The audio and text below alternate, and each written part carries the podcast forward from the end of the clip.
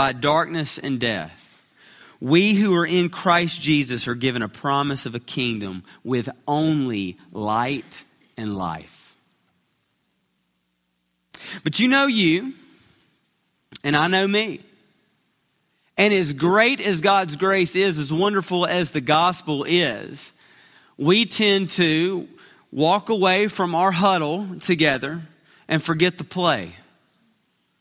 Uh, we, we tend to leave the gathering and the encouragement of God's people, and as soon as we walk away, we forget.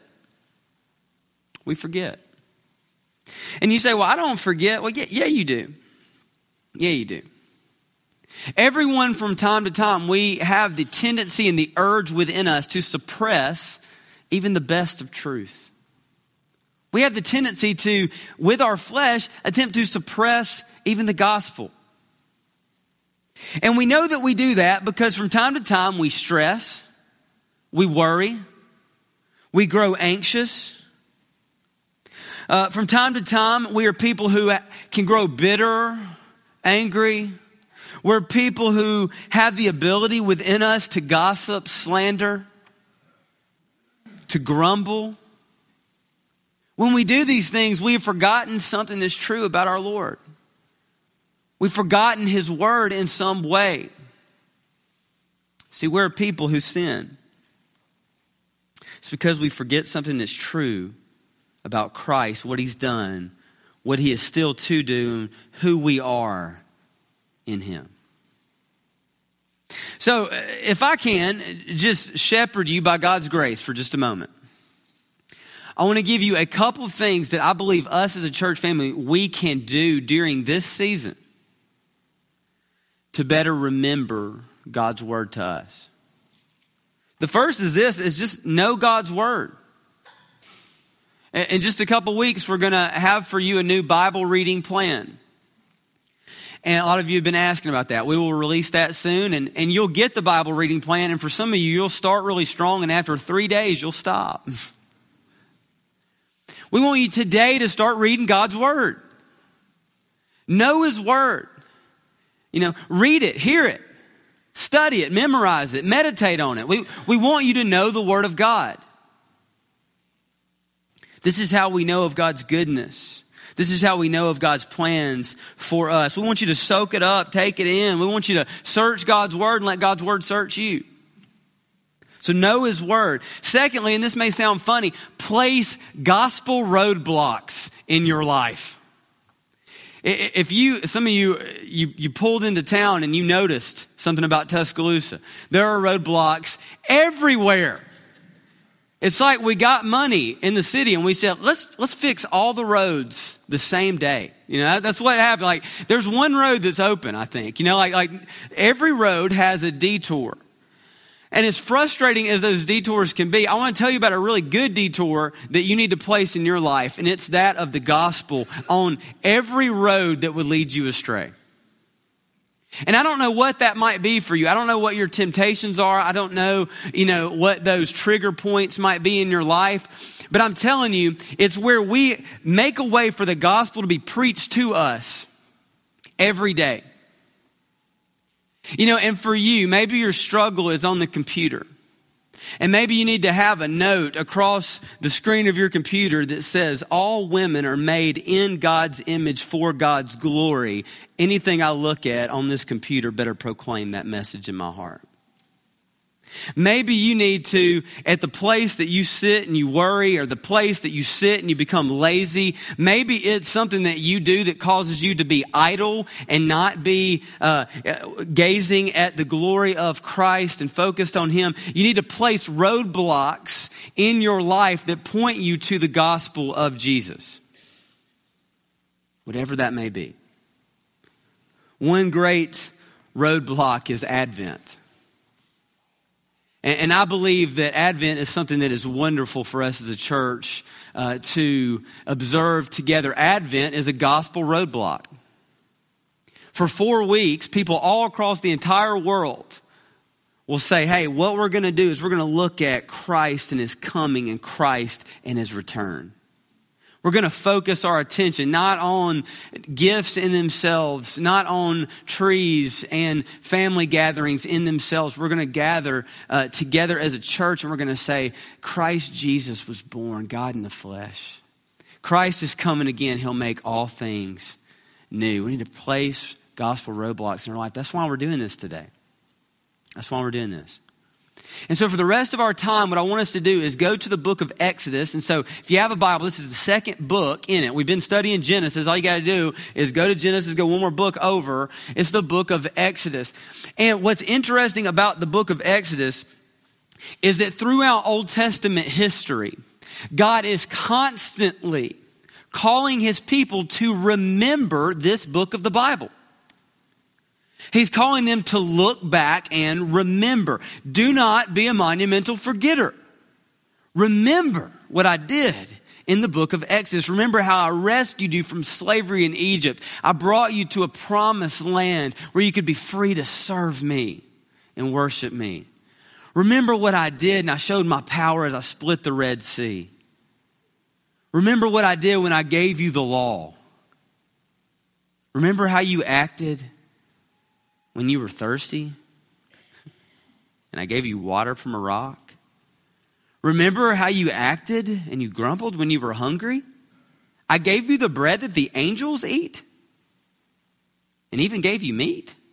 That rhymes. Look at that. Um, you know, I, I mean, the whole book of Exodus, God is constantly calling his people, look back and remember. Remember this. And so I think it's such an ideal book for us to go to for the Advent season. And so what we want to do today, we have one goal. Our goal this morning is to better see the beauty of the Advent season as we see Christ proclaimed and pointed to in the shadows of the Exodus.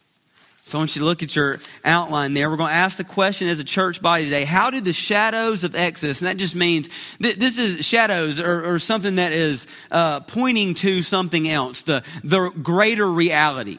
You know, my shadow is not me, but it is showing uh, who I am. It is showing something about what I look like. You see my little bald head in the shadows. You know, that, that kind of thing. A shadow is just showing you something that's pointing to the greater reality. We want to ask how do the shadows of Exodus point us to the beauty of the Advent season? If you're a person, you're like, oh, I don't like the word Advent, I'm going to say it this way. Okay, you ready? How does the book of Exodus point us to Christ, his birth, his life, his death, his resurrection, and his return? Okay, that's what we're doing today.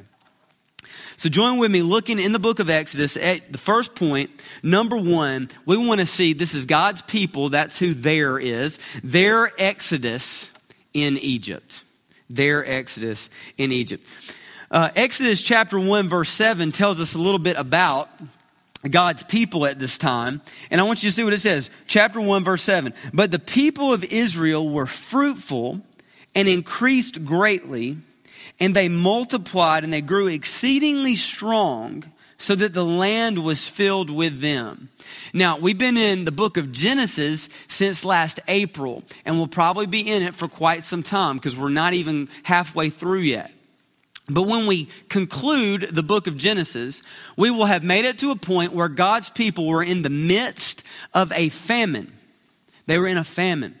And God rescued them from that famine by raising up one of the sons of God's family, that would be Joseph, into power in the land of Egypt. And so Joseph is in a high ranking position and he is able to bring all of his family from uh, the, the land where God had them into the land of Egypt and be a sojourner there, be a traveler there, a guest of Egypt. And they came to Egypt and they were able to eat and be rescued. Now they were taken care of there in Egypt. But during that time, uh, in the time that we leave the book of Genesis into the time that we pick up reading in the book of Exodus, they have moved from a family to a nation. This is what God told us would take place, and that's exactly what's happening. So we go from a family to a nation. But then in chapter 1 of Exodus, something else is going to take place, and the people are going to go from safety to slavery from safety to slavery. And so I want you to look with me there at the first point under their exodus in Egypt, and we want to see their slavery. Pick up reading with me there in verse 8 of chapter, uh, chapter 1. it said, Now there arose a new king over Egypt who he did not know Joseph. So he forgot about Joseph. He didn't really know about him or his God. Verse 9, and he said to his people, Behold, the people of Israel are too many and too mighty for us.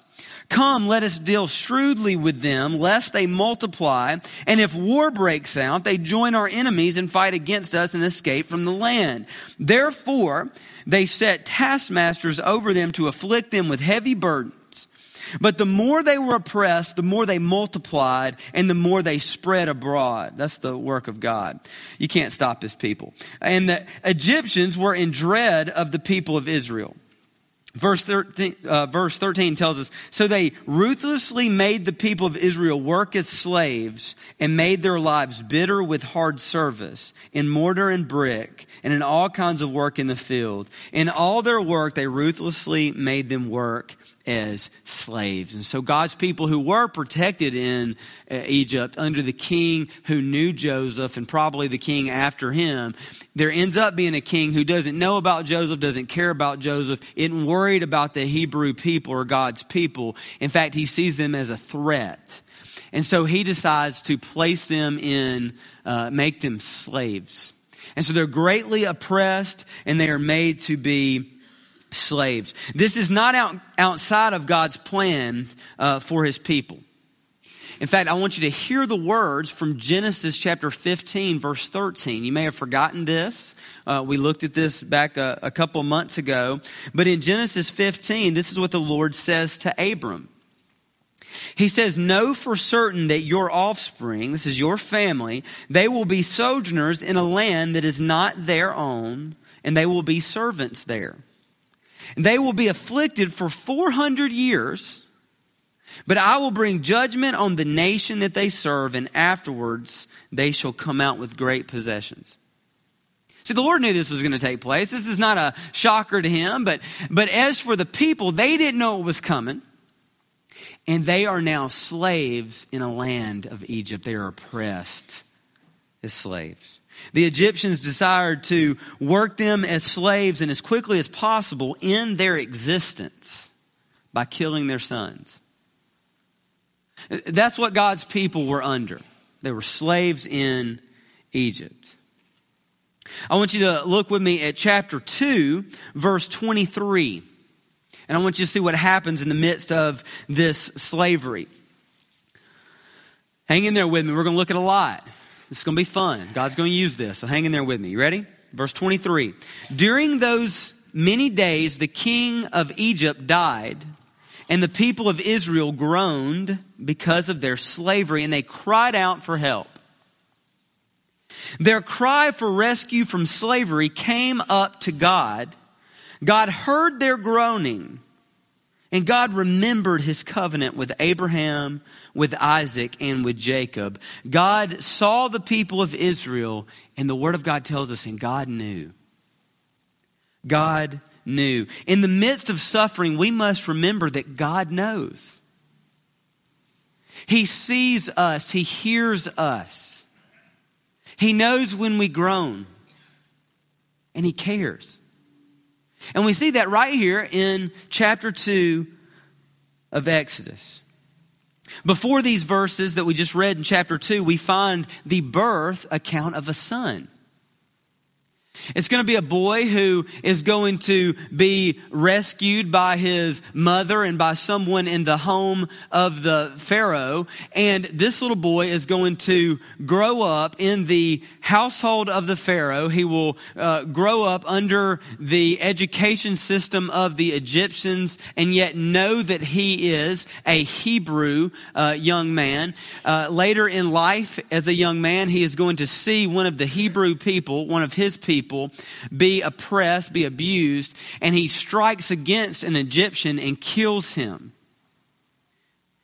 This boy that grew up in the home of the Pharaoh now flees to a place called Midian. His name is Moses. Moses is born there in chapter 2, and we watch him grow up and flee to a land, trying to get away from a sure death there in Egypt.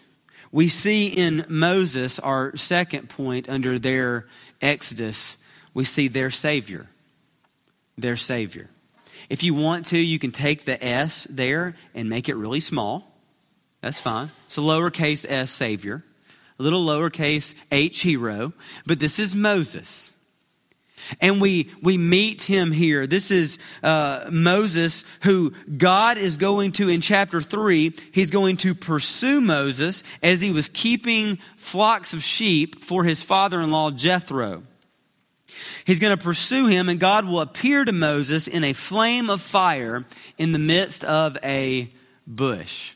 You remember this, but let's read it uh, quickly together. Look with me at chapter 3, starting in verse 2. And the angel of the Lord appeared to him, appeared to Moses in a flame of fire out of the midst of a bush. And he looked, and behold, the bush was burning, yet it was not consumed. And Moses said, I will turn aside to see this great sight. Why the bush is not burned. Well, probably all of us would do that. Okay, we saw a bush, and if the bush wouldn't burn up, we'd probably say, I think I'll turn aside and look at it. You know, that's what we would, that's what we do. That's what Moses does. Verse 4 When the Lord saw that he turned aside to see, God called to him out of the bush, Moses, Moses. And he said, Here I am. Then he said, Do not come near. Take your sandals off your feet, for the place on which you are standing is holy ground. And he said, I am the God of your father, the God of Abraham, the God of Isaac, the God of Jacob. And Moses hid his face, for he was afraid to look at God. Then the Lord said, I have surely seen the affliction of my people who are in Egypt and have heard their cry because of their taskmasters. I know their sufferings, and I have come down to deliver them out of the hand of the Egyptians, to bring them up out of the land to a good and broad land, a land flowing with milk and honey. Look with me at verse 9. Verse 9 says, And now behold, the cry of the people of Israel has come to me, and I have also seen the oppression with which the Egyptians oppress them. Verse 10, here's the kicker for Moses. Come I will send you to Pharaoh that you may bring my people, the children of Israel, out of Egypt. Now, Moses is going to now give uh, four, some people can say five statements here uh, of just hesitation, as you can imagine. Moses is at the ripe age of 80, and he is hanging out in Midian. He's pretty sure that he is done at this point. He's just trying to live a quiet life, stay away from Egypt. God comes to him, God pursues him, and God says, I've got a job for you. I want you to go get the people out of slavery in Egypt, and I want you to lead them to freedom so they can worship and serve me. Just go to the Pharaoh and tell him to let my people go. Moses says, uh, I'm not worthy to accomplish this mission. He said, God says to him, I'll be with you. That's chapter 3, verse 11. Chapter 3, verse 14, uh, chapter 3, I mean, chapter 3, verse 13, he says, I don't know enough about you to do this. He says, What if they ask me who sent you? I don't even know your name. The Lord answered him in verse 14 and said, I am who I am. I am who I am. Say to them, I am has sent you. Whew, okay. He said, Well, they probably won't believe me when I tell them. It makes sense that he would think that. See, Pharaoh, yes, he's a king, but he also saw himself as a God. And so the Lord tells Moses, Go to Pharaoh, who is king, walk up to him and say, Hey, king who believes you're a God, uh, I need you to let the Hebrew people who work for you, you need to let them go because God told me the God of the Hebrews, the God of your slaves, he told me to tell you to let them go so they can worship him, not you. Well, that's, that's a tough task. He also said, I don't speak well enough to communicate this important of a message. Can't you just send somebody else? Lord said, Nope, you're still going as my prophet, but I'll send a mouthpiece with you, your brother Aaron.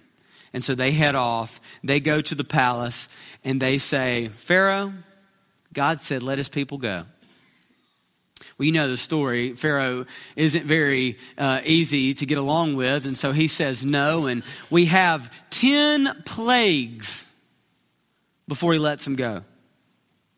We have water turned into blood. We have frogs. We have gnats. We have flies. I remember one time this summer, I live in Duncanville, and I thought, God, what are you doing? Uh, you know, there were flies everywhere. Do y'all remember that? Did y'all have that problem at your house? Anyway, it wasn't anything like in Egypt, but it felt like it. Flies. Uh, their Egyptian livestock died. Boils. Can you imagine that? And he still wanted them to stay. Boils on your skin. Hell. Locusts. Darkness. I want to read for, uh, for you from the chapter with the darkness. I want you to see what God's word says about this. Then the Lord said to Moses, Stretch out your hand toward heaven that there may be darkness over the land of Egypt. A darkness to be felt. I like that phrase. A darkness to be felt. So Moses stretched out his hand toward heaven, and there was pitch darkness in all of the land of Egypt for three days. They did not see one another, nor did anyone rise from his place for three days. But all the people of Israel had light where they lived. See, for uh, a portion of the plagues, God separated his people from them. And so he plagued the Egyptians, but yet he protected his people to say, They're mine. I care for them. My people are cared for. But you let my people go, or I will send another plague to you. And we know that once again, God sovereignly is over all of these plagues. The tenth and the final plague God sends is the death of the firstborn. I want to read for you chapter 12, verses 21 through 28. And I want you to understand that there's a lot that goes into chapters 12 through chapters 14. This is difficult reading. But for us, we must understand that there are difficult realities that we must face. And this is one where God reveals his power and his glory through death. Exodus chapter 12, verse 21, it says, Then Moses called all the elders of Israel and said to them, Go and select lambs for yourselves according to your clans, and kill the Passover lamb. Take a bunch of hyssop and dip it in the blood that is in the basin and touch the lintel and the two doorposts with the blood that is in the basin. None of you shall go out of the door of his house until the morning. For the Lord will pass through to strike the Egyptians. And when he sees the blood on the lintel and on the two doorposts, the Lord will pass over the door and will not allow the destroyer to enter your houses to strike you. You shall observe this rite as a statute for you and for your sons forever. And when you come to the land that the Lord will give you, as he has promised, you shall keep this service. And when your children say to you, What do you mean by this service? You shall say, It is the sacrifice of the Lord's Passover. For he passed over the houses of the people of Israel in Egypt when he struck the Egyptians, but spared our houses. And the people bowed their heads and they worshiped. Then the people of Israel went and did so as the Lord commanded Moses and Aaron. So they did. He's telling them when you see the, the lamb killed and the blood is spilling out, remind your children why. Remind them that this lamb died so that we wouldn't. Tell them why we're doing this. Observe this. Explain it to your kids. Exodus chapter 12, verse 30. It says, And there was a great cry in Egypt, for there was not a house where someone was not dead. Can you believe this? Can you imagine the scene? It says, Then the Pharaoh summoned Moses and Aaron by night, and he said, Up and go from among my people, go and serve the Lord.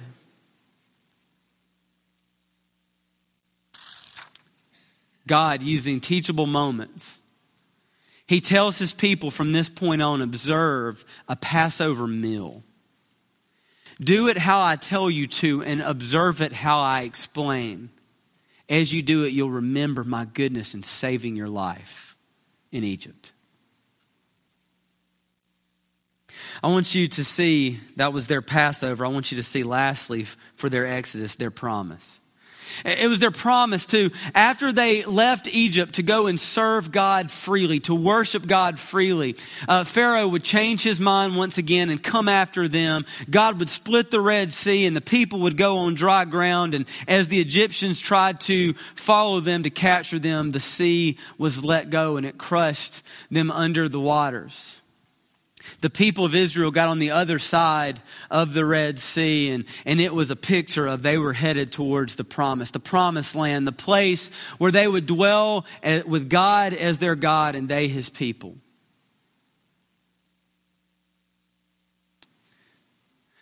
That was their exodus. Their exodus from Egypt. Now I want you to see, secondly, and we have plenty of time, trust me their exodus, I mean, our exodus in Christ Jesus. Let's look at our exodus in Christ Jesus. As we look back on this story from Exodus, let's now see maybe anew our exodus in Christ. Let's remember first our own slavery. Uh, the slavery in Egypt only pointed to a greater slavery. It's the slavery that all people all of us, born in our natural condition, we are slaves to sin. We are people who are born oppressed by the flesh and enslaved to sin. And you know this if you know you. And if you struggle knowing it about you, you know this because the person next to you. Don't you? You know that we're people who are bent toward the flesh. That's how we're born. That's how we're born. We're slaves to sin. But with our slavery, God was not silent. He wasn't silent. God knew. God hears. God sees. In the book of Matthew, God came. In the introduction there to the New Testament, God came. Here in this Advent season, we celebrate that God came. The Word became flesh and dwelt among us. Christ was born. God came. He came to save us from our sins. We see not only our slavery, which is to sin, but we also see our Savior. That's Christ Jesus, our Lord. The one Christmas and Advent is all about. This is Christ Jesus, born to die, born to save. Listen quickly with me. This is Matthew chapter 1, verse 20 and 21. But as he considered these things, behold, an angel of the Lord appeared to him in a dream, saying, Joseph, son of David, do not fear to take Mary as your wife, for that which is conceived in her is from the Holy Spirit. She will bear a son, and you shall call his name Jesus for he will save his people from their sins. All this took place to fulfill what the Lord had spoken by the prophet. Behold, the virgin shall conceive and bear a son, and they shall call his name Emmanuel, which means God with us. There were many children at this time who were named Jesus. For it had been over 400 years. 400 years since the people had heard the Lord, they probably grew weary. They thought, He's silent. He doesn't care anymore. And yet, God was not silent. God was at work. And in the perfect timing, in His perfect timing, Christ Jesus was born. The name Jesus means Yahweh is salvation. We talked about this name earlier. You didn't even realize it. Moses said, What is your name? What shall I tell him? He said, Tell him my name's Yahweh. It means I am who I am. Jesus is born and his name means Yahweh is salvation or the Lord saves. The Lord saves. There in Matthew 1, our, our Savior's birth is promised, the one who would save his people, rescue his people from their sins. So in our Exodus in Christ, we see our slavery, we see our Savior, we see our Passover. We see our Passover. The Last Supper. Jesus is with his disciples and he's having teachable moments with them. He's doing what a, uh, uh, what a person that is a Jew should do, and that is lead the family, lead his friends through the Passover meal. And they've been going through the meal, but they do something different this year than they've done any other year. This year, Jesus tells them to observe differently. He says this, Matthew 26, 26, it says, Now as they were eating, Jesus took bread, and after blessing it, he broke it, and he gave it to his disciples, and he said, Take and eat, this is my body. And he took a cup, and when he had given thanks, he gave it to them, and he said, Drink of it, all of you, for this is my blood of the covenant, which is poured out for many for the forgiveness of sins. I tell you, I will not drink again of this fruit of the vine until the day when I drink it new with you in my Father's kingdom. See, it was here at the table that Jesus was observing the Passover celebration. The Passover meal that he was told that all the Jews were told, remember the Passover. Take this to remember what God did in the Exodus. And Jesus says, I want you to remember starting today differently. Now I want you to take bread and I want you to remember me. Remember my body, which will be broken for you. Remember this cup. Think of my blood, which will be spilt for you. See, on that day, we don't know. Maybe there was a lamb on the table. That would have been the norm, but we don't know if it was, for the Word of God doesn't tell us so. But I believe it was omitted so that we would see the lamb was not on the table, but the lamb was seated at the table. This was the one. This is Jesus Christ who John the Baptist said, Behold, the Lamb of God who's come to take away the sins of the world. This is Jesus, our Passover lamb. The one who would die in our place. The one who would rise from the dead, giving us life for those who believe. As we look on Christ and as we believe, He dies so we don't have to. As we look to Christ, we believe on Him and the wrath of God does not come over and be unleashed on us for it was unleashed on the Son as he died in our place. He is our Passover lamb. He makes sense of Exodus. You read the book of Exodus, you say, why? So that God could give us greater glory of Christ Jesus. See, we appreciate him more because of the death of the lambs, because we see his worth in a greater way now. He is the sacrifice we need. We see our slavery, our Savior, our Passover, and finally, we see our promise.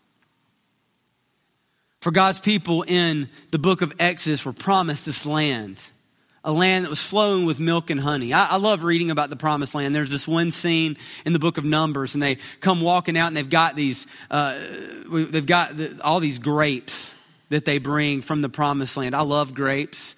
And uh, they come walking out with these grapes that are so heavy that like two people have to carry the branches, like that kind of grapes. It was a great land. It was a prosperous land. But it was a land that only shadowed. It was a land that only would point to the land, to the kingdom that is to come. The kingdom that we read about in the book of Revelation when Christ Jesus will return. He's coming again, and when he returns, he will bring a city with him. He will bring heaven to earth. He will make all things new. And in that promised land, in that promised world where we who are Christ's people will be with Christ himself, there will be no death, no disease. There will be no more famine. There will be no more rape, hunger, anger. There will be no more evil. Not there. For we have the greater promise the promise of a world without sin and a world with our God. That's the hope of Christmas. That's the celebration of Advent season, seen through the shadows of the Exodus.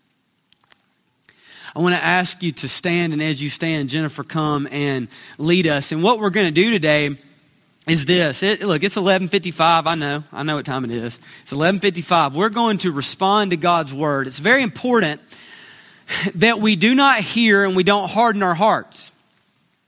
For oftentimes what we do is we hear God's word and then for some reason we suppress it as we are walking to the parking lot. And what we want to do is we want to ask God to take His word and place it deep in our hearts so that we see and we savor Christ Jesus. That because of what we believe about Him, we know that we're safe. We know that we have hope in Him. We know that we are loved and cared for. We know that in Him, our greatest days are yet to come. Today, if you've never believed on Christ Jesus, He died in your place so that you can have life. You will be forgiven of your sins. You'll be welcomed into his family by believing on Christ, by looking to him as your Savior and Lord. If you want to do that, come and respond today. Come and say, I don't even know what to do. I want to believe. Come down front and believe today. You can believe where you are, but sometimes it helps to move. Move and come, be led. Some of you have known Christ for years, and you need to be reminded of the beauty of who he is. We all do. Practice right now what we started with today. Preach the gospel to yourself. Come and respond. Turn from whatever is hindering you right now to Jesus Christ. To Jesus Christ who's rescued us from sin and death, and he's brought us to the promise of life forever. Come to him today.